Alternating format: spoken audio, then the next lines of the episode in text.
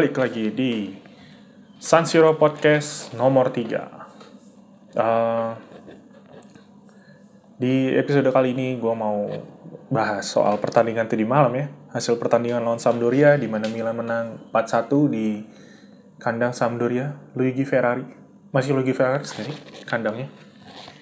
Gitu, Yanis gue ketiduran, jadi gue nggak nonton. Kayak yang gue bilang di episode kedua, uh, bahwa usia tidak bisa bohong ya. Saya udah nggak terlalu kuat begadang lagi dan karena kemarin saya harus bekerja ke kantor, jadi pas pulang masih ada kerjaan sedikit diselesaikan, terus bisa nonton. Bangun-bangun udah masang alarm sih, masang alarm tapi cuman bangun matiin terus tidur lagi, kebangun pokoknya udah lihat live score, wah 4-1 gitu, langsung nyari highlightnya gitu. Jadi hmm, gue cuman akan mengomentari sesuai dari highlight yang gue lihat gitu. Terutama bener-bener di momen-momen ketika terjadinya gol. Itu yang gue mau tekan um, apa gue punya catatan di sini adalah dari semua proses gol-gol yang terjadi itu gue melihat ada apa ya ada pergerakan gitu ada pergerakan yang baik bagus gitu atau dari dari skema yang ya kayak mostly pergerakan individual yang bagus gitu dari setiap pemain. Kerasa banget, kalau nggak salah, kalau gue lihat di sosial media, para pemain kayaknya dapat libur, jeda antara setelah hari Minggu atau hari Sabtu ya, setelah hari Sabtu ke main lagi baru Kamis dini hari tadi, jadi kayaknya mereka dapat libur. Beberapa pemain kayak yang kita tahu, uh, ada Theo Hernandez yang yang dari sosial medianya kelihatan libur bareng si siapa namanya Castillejo gitu Terus ada ada si Benacer, Rafael Leao sama Calhanoglu yang dari fotonya tuh kelihatan liburan bareng gitu. Dan sepertinya itu cukup berdampak pada permainan mereka gitu. Contohnya di di gol pertama Zlatan Ibrahimovic ya. Asisnya dari Rebic. Rebic melakukan satu gerakan tipu gitu yang gue lihat di beberapa pertandingan terakhir kurang keluar gitu. Jadi satu gerakan tipu dia lolos dari bek kanannya Sampdoria bek, bek kanan Sampdorianya bahkan sampai jatuh gitu. Sampai jatuh terus dia ngelepas crossing yang yang bagus. Agak kaget juga. Jadi Rebic itu ternyata uh, kedua kakinya cukup aktif ya. Bisa dia bisa melakukan uh, crossing atau passing dengan kedua kaki. Terus kasih crossing heading Ibrahimovic gol. Nah itu yang gue nggak lihat di Rebic di kayaknya dua tiga pertandingan terakhir pergerakan-pergerakan yang berbahaya lah di sepertiga akhir lapangan itu gue nggak ngeliat. Karena kemarin-kemarin menurut gue kayaknya oh kecapean juga nih itu dia. Terus habis dari situ uh, ada golnya Hakan asisnya dari Ibrahimovic itu juga gol yang bagus. Uh, kayaknya dia kayak first time gol first time asis dari Ibrahimovic. Dan dengan ini kalau yang gue lihat di Twitter uh, Hakan, Hakan itu ak terlibat aktif dalam 12 eh, pertandingan terakhir ya, 12 atau 11 pertandingan terakhir dengan menciptakan entah gol atau asis gitu. Jadi dia kayak reborn lah setelah pandemi ini, setelah restart ini dia kayak reborn. Ada yang bilang akhirnya Hakan Calhanoglu finally Calhanoglu arrive from Germany gitu kan. Gitu. Terus balik lagi ada Zlatan Ibrahimovic dengan dua gol dan terakhir itu eh Zlatan tuh berapa gol ya? Satu apa dua ya? Coba gue lihat dulu takut salah. AC Milan Sampdoria.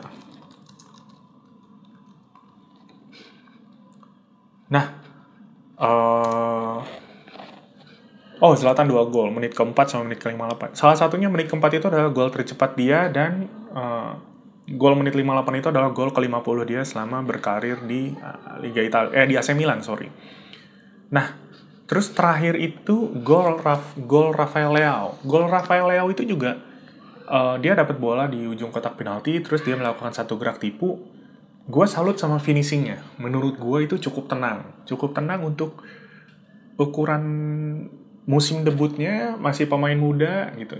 Dan dia datang ke liga yang sama sekali baru. Di episode 2 gue bilang dia seperti Bayern Niang ya. Uh, dalam artian hmm, dia itu pergerakannya di sayap itu seperti Mbak ini ya, tapi gue harus akui untuk finishing, Rafael Leo itu uh, semakin baik. Ya terutama di golnya semalam lawan Sampdoria itu menurut gue finishingnya ya bisa gue bilang world class lah. Dia taruh pojok, dia tendangnya kenceng, tendangannya cukup keras tapi dia taruhnya di pojok kanan gitu jadi dia udah menargetkan di situ jadi nggak asal nendang itu itu uh, pendapat gue tentang pertandingan lawan Sampdoria gitu dari highlight yang gue tonton nah yang menarik adalah uh, dengan menciptakan Ibra menciptakan dua gol asis satu udah mulai banyak yang bilang salah satunya teman gue ya kita biasa komentar apa kita biasa diskusi ya setelah pertandingan atau sebelum pertandingan sepertinya Ibra Ibra sentris nih. Uh, kalau Ibra jelek, ya the whole team will looks bad. Gue sekali lagi akan bilang, gue lebih prefer Ibra sentris daripada sosok sentris gitu. True and true lah menurut gue. Uh, no doubt, nggak apa istilahnya anak zaman sekarang no debat lah gitu ya. Gue lebih pilih Ibra, sen Ibra sentris gitu karena uh, kehadiran Ibra membuat beberapa pemain lain jadi lebih baik itu nggak bisa kita pungkiri juga. Dan dia bukan pertama kali melakukan ini. Uh, dia melakukan ini di musim pertama dia di Milan yang dia bawa Scudetto dengan bikin Nocerino mencetak uh, berapa gol? 8 atau 10 gitu. Nocerino dibeli dengan harga 500 uh, ribu euro ya atau sekitar segitu lah. Dulu dia kan Mr. X tuh. Terus kita merasa, wah Nocerino penggantinya Gattuso pakai nomor 8. Ternyata dia bisa menciptakan sekian gol. Lalu ada Kevin Prince Boateng gitu. Uh, yang mana uh, pola itu gue lihat juga di musim ini. Dengan kehadiran Zlatan Ibrahimovic, Calhanoglu jadi bagus. Rafael Leo juga jadi semakin matang. Ante Rebic juga seperti itu. Terus, uh, jadi menurut gue kalau bilang Ibra nggak apa-apa, malah harusnya dari awal musim gue sih ngebayangin seandainya dari awal musim Ibra udah datang gitu gue gak masalah deh Ibra sentris deh he is the best we can have at this time dengan kondisi tim yang seperti ini dengan image yang seperti ini kenyataan bahwa kita nggak main Liga Eropa gitu misalnya. Dia yang terbaik lah menurut gue nah jadi kalau ada yang bilang jangan-jangan Hakan Calhanoglu ini akan seperti Dino Serino gitu ketika ada Ibra. Mungkin tapi nah, anak gue itu. Mungkin tapi Nocerino sebelum dia bermain bersama Ibra nggak ada yang nah, biasalah anak gue. Sebelum dia bermain bersama Ibra tidak ada yang spesial dari Nocerino ya kan?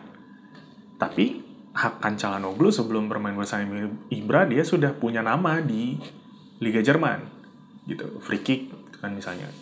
Eh, dia pernah dibilang uh, kalau misalnya Ozil itu adalah pemain Turki yang bermain di Jerman gitu. Nah, dia itu adalah pemain apa pemain Turki gitu lahir di Jerman yang akan bermain di Turki. Dia sempat disebut Mesut Ozilnya timnas Turki lah gitu kan. Rebic adalah semifinalis Piala Dunia. Ya kan? Jadi sebelumnya memang mereka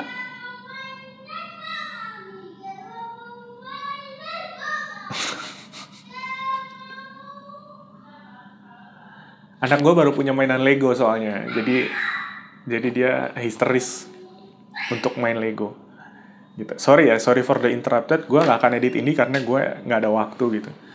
Gue gue take ini di sela-sela gue kerja.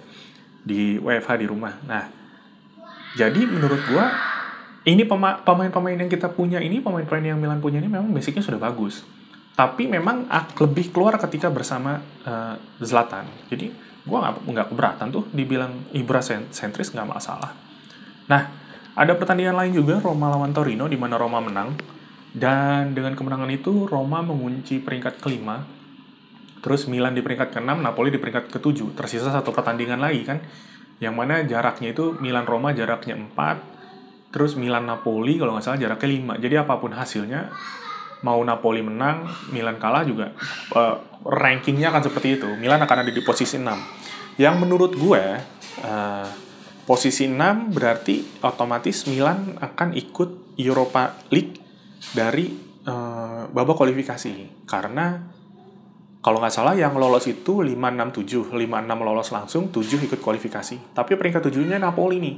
Napoli bermodal juara Coppa dia lolos langsung, Roma di peringkat 5 dia lolos langsung, mau nggak mau Milan walaupun peringkat 6 tetap harus kualifikasi. Nah, gue lihat di situs UEFA.com, kualifikasinya itu mulai tanggal 20 Agustus 2020. Yang mana itu kurang dari satu bulan. Nah, ada plus dan minusnya. minusnya menurut gue kita mulai dari minusnya dulu. Minusnya adalah uh, bisa jadi pemain ini tidak punya cukup waktu untuk beristirahat. Dan ke, dan kemungkinan di babak dari awal babak kualifikasi materi pemain kita masih akan ini. Karena kayaknya 20 hari waktu untuk uh, 20 hari waktu untuk untuk negosiasi transfer ya mudah-mudahan something happen lah ya di bursa transfer secara cepat jadi di babak kualifikasi itu ada beberapa pemain baru yang bisa kita andalkan. Nah, tapi bagusnya adalah kalau terlalu lama, gue takutnya Milan akan kehilangan momentum. Karena ini kan sebenarnya momentum nih. Ketika Liga di restart, uh, gara-gara corona, mulai dari situ Milan tidak terkalahkan. Dan main setiap tiga hari sekali. Momentumnya terjaga gitu. Spirit mereka juga lagi naik-naiknya gue tahu mungkin ini nggak apple to apple gitu tapi kalau uh, kalau kalian main FM which is uh, I think which is kayak anak Jakarta Selatan. Nah gue yakin kalian main main FM ya. Di main FM itu kan ada moral pemain gitu. Saat ini menurut gue moral Milan tuh lagi tinggi tingginya jadi bagus kita nggak kehilangan momentum. Hanya berjarak sekitar 20 hari ke pertandingan berikutnya. Gitu. Nah uh, lalu dari situ 20 Agustus main lagi 27 Agustus uh, habis itu uh, kualifikasi pertama 27 Agustus baru habis itu 17 September kualifikasi kedua. Nah, untuk Liga Italia sendiri gue masih belum nyari akan dimulai kapan setelah uh, uh, musim ini berakhir. Mungkin terakhir hari Minggu, habis itu mainnya kapan gue belum tahu. Cuman kalau dari Liga Inggris kan kalau nggak salah akan dimulai di awal September. Jadi kalau asumsinya Liga Italia juga mulai di awal September, berarti 20 Agustus preliminary round Europa League, 27 juga pre, uh, first qualifying round. Habis itu masuk Liga Italia, habis itu second qualifying qualifying round. Artinya ada sequence yang nggak putus di situ. Hanya jeda 20 hari ini nih. Gitu. Itu bagus untuk uh, eh, gue berharap itu bagus untuk momentum Milan menjalani musim depan. Karena uh, eh, gue udah bilang juga di episode sebelumnya, mungkin ini pertama kalinya gue melihat musim depan apa gue melihat Milan di satu musim tanpa perlu restart di awal. Biasanya kan ada aja tuh ganti pelatih nanti bersamaan dengan overhaul pemain atau ganti manajemen atau ganti sporting director. Gue inget dulu Maldini Leonardo terus Maldini Boban terus uh, Giampaolo ah macam-macam deh. Terus ganti pemilik gitu. Kita nggak pernah punya ba basis yang kuat untuk memulai musim gitu.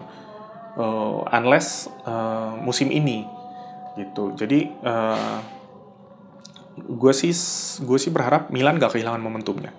Nah balik lagi uh, ke Milan menurut gue berarti dengan adanya for that being said gue bisa bilang musim ini dalam tanda kutip sudah selesai. Karena pertandingan Giornata 38 gak akan berpengaruh apa pun ke klasemen tinggal berpengaruh ke mental. Nah di sini menurut kalau gue bisa review musimnya sedikit musim Milan sedikit gue pause dulu deh. Oke, balik lagi ya. Tadi uh, sempat terhenti sebentar. Oke, okay. tadi sampai mana ya? Oh, sampai sampai kita tidak pernah memusi, uh, memulai musim dengan basis yang kuat. Nah, untuk menghadapi musim depan 2020-2021, menurut gue Milan punya basis yang kuat. Artinya apa? uh, moral tim yang sedang tinggi-tingginya, terus uh, kekompakan tim yang kalau ya kita sudah sama-sama kita tahu lah dari berita berita-berita atau sosial media moral tim juga sedang bagus gitu kan bahwa pemain menghargai uh, Pioli sebagai pelatih gitu terus even Zlatan juga menghargai Pioli kan katanya terus ada kestabilan kestabilan dalam artian uh, Pioli diberikan kesempatan gak cuma jadi interim Terus infonya juga Maldini diperpanjang jadi Maldini apa sih posisinya? Sporting Director atau apa? Maldini juga diperpanjang.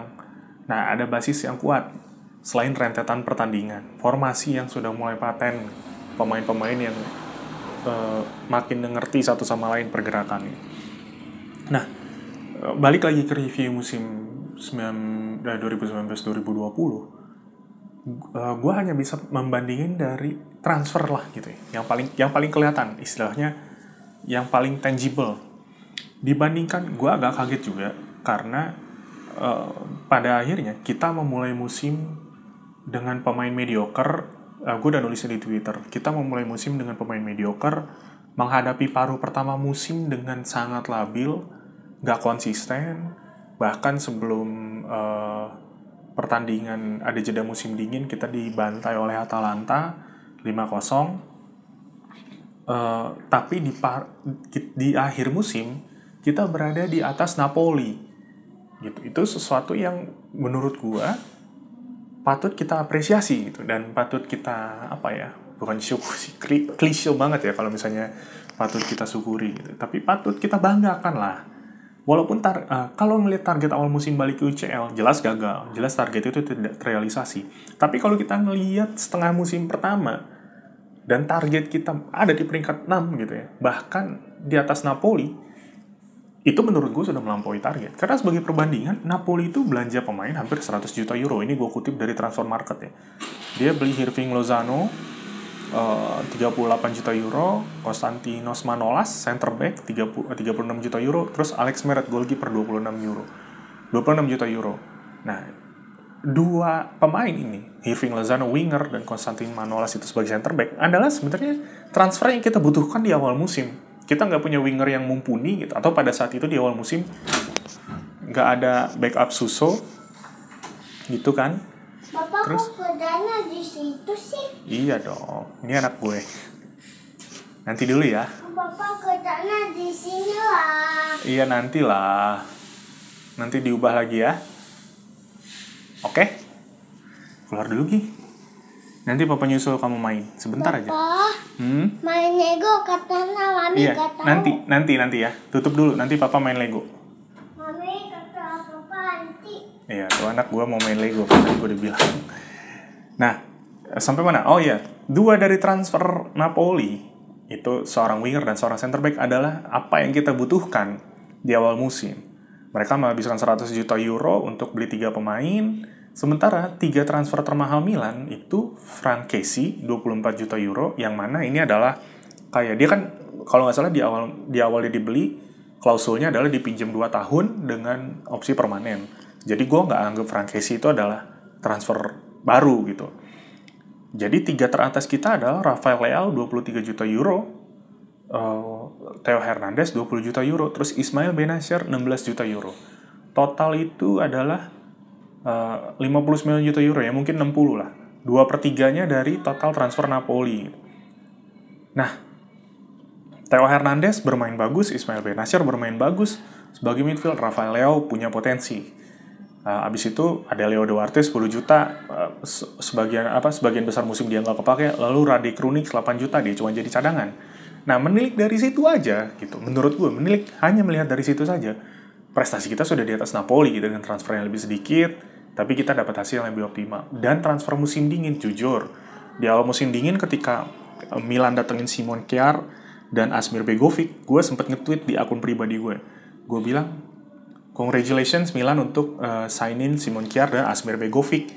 Terus gue bilang, saya berharap ini adalah tahun 2008 gitu ya kan 2008 karena di 2000 ya medio-medio segitu ya 2008 2009 2010 kalau lo main FM Asmir Begovic dan Simon Kjaer itu dua wonderkid gitu jadi menurut gua seandainya ini 10 tahun lalu sih kita melakukan signing yang bagus tapi dia ini kita datengin seorang kiper yang nggak kepake di Bournemouth dan seorang pemain belakang yang udah tua yang juga nggak kepake di Atalanta gitu. Kalau Zlatan Ibrahimovic exceptional lah. Ternyata hasilnya bagus, ternyata hasilnya Simon Kjaer tangguh di lini belakang uh, dan Asmir Begovic tetap jadi cadangan ya. Tapi nggak tahu apakah dia ada proses mentoring Donnarumma di situ berdasarkan pengalaman dia. Gitu. Jadi menurut gue menilik hasil dari pertengahan musim dan dari transfer yang kita lakukan uh, Milan ini hasil yang dicapai Milan di posisi 6 di atas Napoli itu menurut gue sudah baik. Gitu aja sih dari gue. Nah, terus uh, tentang uh, isu-isu yang muncul di akhir-akhir ini. Pertama tadi gue udah sebutin Maldini bertahan, it's a good sign gitu karena kita semua tahu dari awal Maldini kayak waktu kedatangan Yong Hong Lee ya. Yong Hong Lee namanya itu ya dia nggak mau ikut manajemen karena kan menurut dia manajemen nggak punya visi yang jelas gitu nggak punya arah yang jelas untuk Milan dengan isu kemungkinan dia bertahan kita bisa meng uh, kita bisa mengikulkannya dengan oh berarti manajemen ini punya rencana yang bisa meyakinkan Maldini untuk bertahan gitu. nah, itu satu Terus kedua, kemungkinan Ibra untuk bertahan. Ibra tuh kayak udah ngasih hint-hint gitu lah. Udah kayak ngasih kode-kode lah ya, ibarat katanya. Di Instagram dia udah post dia pakai baju Milan sama singa. Terus di di video perkenalan jersey Milan, oh jersey-nya keren banget ngomong-ngomong. Kayaknya gue mau beli deh.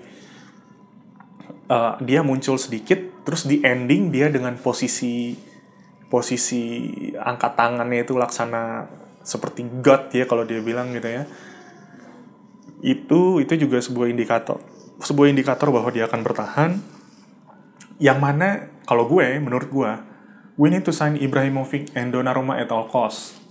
At all cost menurut gue. Ya jelas Ibrahimovic udah ngasih bukti setengah musim. Dan dia bikin video uh, you think I'm finished but the fact I'm just started gitu. Itu keren sih dia 38 tahun menuju ke 39 dia one of a kind lah. Dan kita butuh sosok itu, kita butuh sosok itu sampai ada pemimpin yang terbentuk dari squad Milan yang ini. Gitu sih menurut gue. Uh, gue rasa segitu aja sih. Oh, satu lagi. Kayaknya yang udah kode-kode juga Gerard Delovo ya. Delovo kan kita tahu timnya Watford degradasi, terus dia muncul di postingan Instagram pakai baju merah hitam.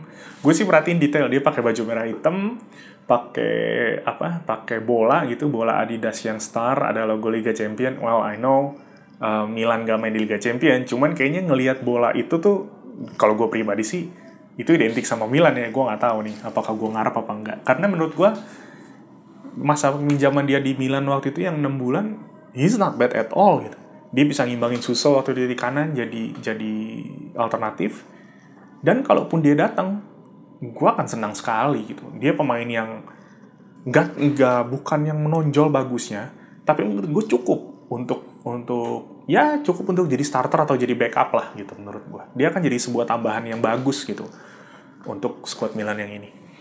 Gitu aja sih kayaknya dari gue.